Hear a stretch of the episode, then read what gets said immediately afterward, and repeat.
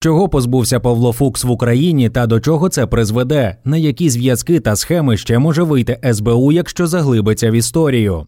Українські силовики добралися до підсанкційного російського інвестора Павла Фукса. У вівторок, 16 травня, СБУ повідомило, що в учасників пов'язаної із ним схеми було заарештовано понад 240 об'єктів, будівель та автомобілів, а також майнові права і рахунки 101 задіяної у протиправній діяльності компанії та права вимоги на більш ніж 1600 викуплених банківських кредитів. Частину арештованих активів уже передано в управління АРМА. Підозрюваним інкриміновано фінансові порушення, у тому числі ухилення від сплати податків в особливо великих розмірах. Майнд розбирався, про які активи Фукса йдеться, і хто міг бути партнером чи конкурентом цього російського підприємця в боротьбі за контроль над нині втраченою власністю. Удар по афілійованим із Фуксом компаніям та особам виявився настільки болісним, що той, не гаючи часу на юридичну експертизу, наступного дня вже пішов у контрнаступ і звинуватив офіцерів Служби безпеки України в тому, що вони здійснюють комерційну діяльність на державній службі. Заява СБУ пов'язана виключно з особистою економічною зацікавленістю окремих осіб у керівництві СБУ та інших структур, заявив Павло Фукс у своєму телеграм-каналі.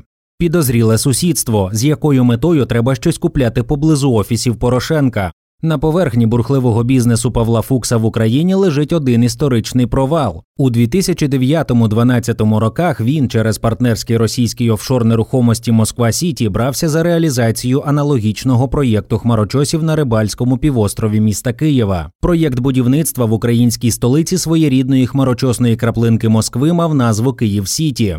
Цей російський інвестпроєкт тоді мав впливових сусідів землевласників ГУР, ГШ, ЗСУ та низку підприємств Петра Порошенка, завод Кузня на Рибальському, спортклуб П'ятий елемент тощо. За довгий час реалізації проєкту на Рибальському відбувалися спроби домовитися із сусідами по півострову про ущільнення їх ділянок. На яких умовах структури колишнього президента України погоджувалися ущільнюватися на користь Фукса та його партнерів, невідомо. А от спроби виселити українську військову розвідку з центру української столиці були досить публічними та призводили до критики з боку медіа. Російська преса того часу стверджувала, що партнерами Фукса по Москва Сіті були доньки президента Бориса Єльцина, Валентина та Тетяна. Їхніми інвестиціями в купу хмарочосів у Москві розпоряджався Фукс. Він же шукав клієнтів на оренду бізнес-центрів центрів. У провальному, зрештою, українському проєкті Київ Сіті Фукс також не був самостійною фігурою. Ключовим інвестором виступала офшорна група Prime Asset Capital російського інвестора Володимира Татарчука, члена наглядової ради Альфа Банку. Разом Фукс і Татарчук володіли нафтогазовою компанією Proxima Capital Group і рітейловою мережею Росагромаркет. Галузева преса тих часів припускала, що Татарчук і Фукс через британську JKX Oil and Gas по довіреності анонімних третіх осіб з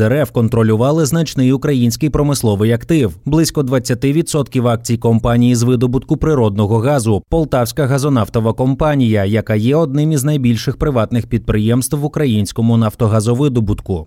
Golden Derrick, ви любите активи? Ні, але сам процес перепродажу. Після того, як проєкт Київ Сіті було визнано невдалим, українська преса почала висвітлювати інший афілійований актив Павла Фукса в Україні офшорну нафтогазовидобувну компанію Golden Derrick Limited, яку в процесі діяльності було перейменовано в East European Petroleum. Як і ПГНК, вона входить до п'ятірки провідних українських виробників природнього газу та нафтового конденсату, і вона, напевно ж, не могла не зацікавити СБУ. За відносно короткий період у 2009-2011 роках ця компанія стрімко виросла та стала чи не найбільшою з приватних видобувних компаній у нашій державі. У цей зоряний час вона навіть випереджала групу компаній Віктора Пінчука та групу компаній Приват Ігоря Коломойського. Пік розквіту East European Petroleum прийшовся на той час, коли Міністерство екології та природних ресурсів, яке видає спецдозволи на родовища, очолював Едуард Ставицький Розенберг. Після звільнення з посади цей екс-міністр переїхав до Ізраїлю, країни, яка нікому не видає втікачів, і вже звідти почав транслювати заяви для преси, що він не має жодного стосунку до Golden Derrick Limited, хіба що десь випадково чув про неї.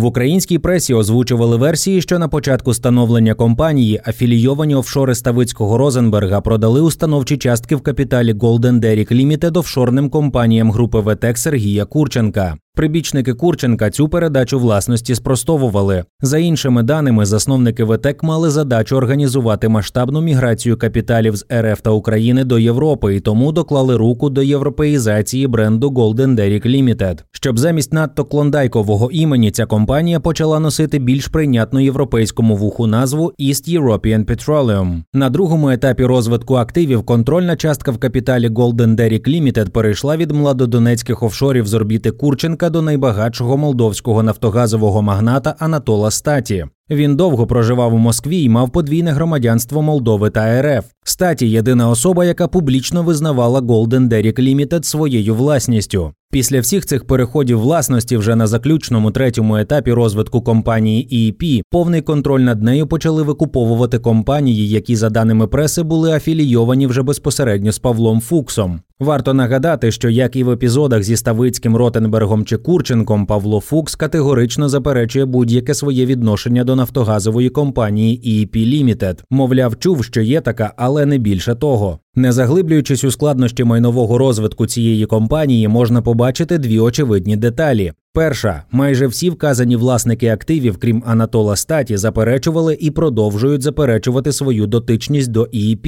І друга, ще більш важлива деталь: усі зазначені інвестори, крім знов того самого статі, у своїй діловій кар'єрі спеціалізуються переважно на нерухомості та торгівлі, а не на видобутку енергоресурсів, чим займалася компанія EEP Limited. На відміну від ретейлерів і трейдерів, статі через Casco Petroleum Overseas Limited і свою Ascom Group веде видобуток нафти та газу в досить ризикованих регіонах, політично нестабільних курдському секторі Республіки Ірак і в Республіці Південний Судан. Донедавна Ascom Group володіла доволі потужними промисловими активами в Республіці Казахстан. Усі інші інвестори, яким преса епізодично приписувала контроль над EEP Limited, подібних промислових активів не мали. До чого призведе арешт активів Фукса?